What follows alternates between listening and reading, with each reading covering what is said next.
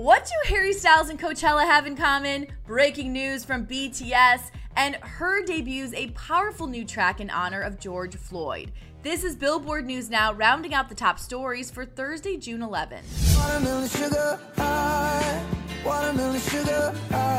First up, Harry Styles, Coachella, and Stagecoach. More postponements due to the coronavirus pandemic. I'll let Billboard's Jordan Rolling fill you in. Originally scheduled to begin on June 26th in Philly, Harry has pushed back his Love on Tour North American trek to next summer, instead, aiming for an August 14th, 2021 kickoff in Washington State before traveling all over the U.S. until the end of October.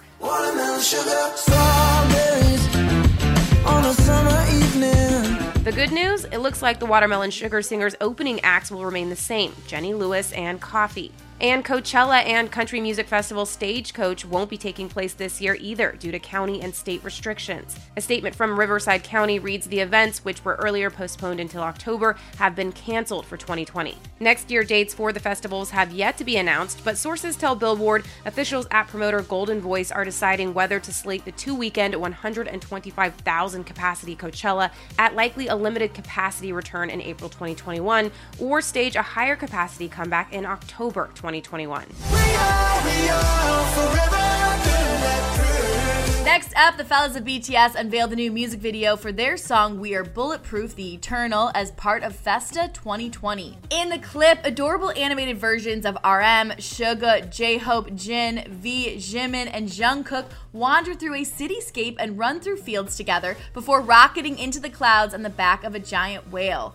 With lyrics that find them taking a look back on their journey over the last seven years. We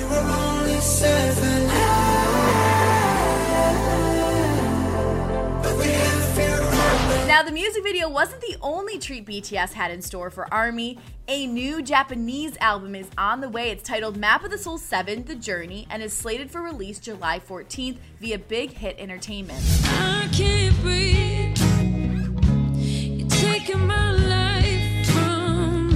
And lastly, in the latest episode of iHeartRadio's Living Room Concert Series, H.E.R. debuted a moving new song titled I Can't Breathe. Here's Jordan Rolling with that story. In the wake of several weeks of protests following the murders of three more unarmed black people Ahmaud Arbery, Breonna Taylor, and George Floyd. These lyrics were kind of easy to write because it came from a conversation of what's happening right now, what's been happening, and the change that we need to see. Shouting out those promoting justice, peace, equality, and passion, H.E.R. says she wrote I Can't Breathe to hopefully make a mark in history.